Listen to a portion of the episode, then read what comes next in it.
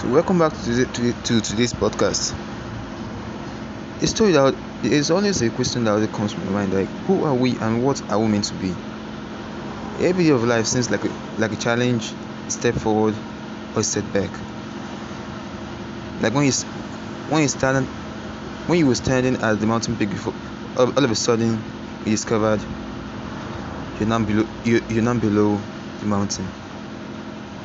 Like it felt like life was just a piece of junk.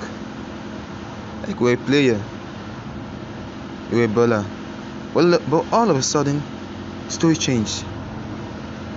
Let me say, you were a player for and all of a sudden you fell in love and you had broken. You know that's that's a that's a piece of that's a piece of your own medicine. I don't think today because you got it all, something else can happen tomorrow take good care of, of, of what you think you have now. Because tomorrow when you lose it that's when you know how, how it pains the most. The journey of life is like a junkyard. Filled with junks and vintage. But what matters is what will make it to be.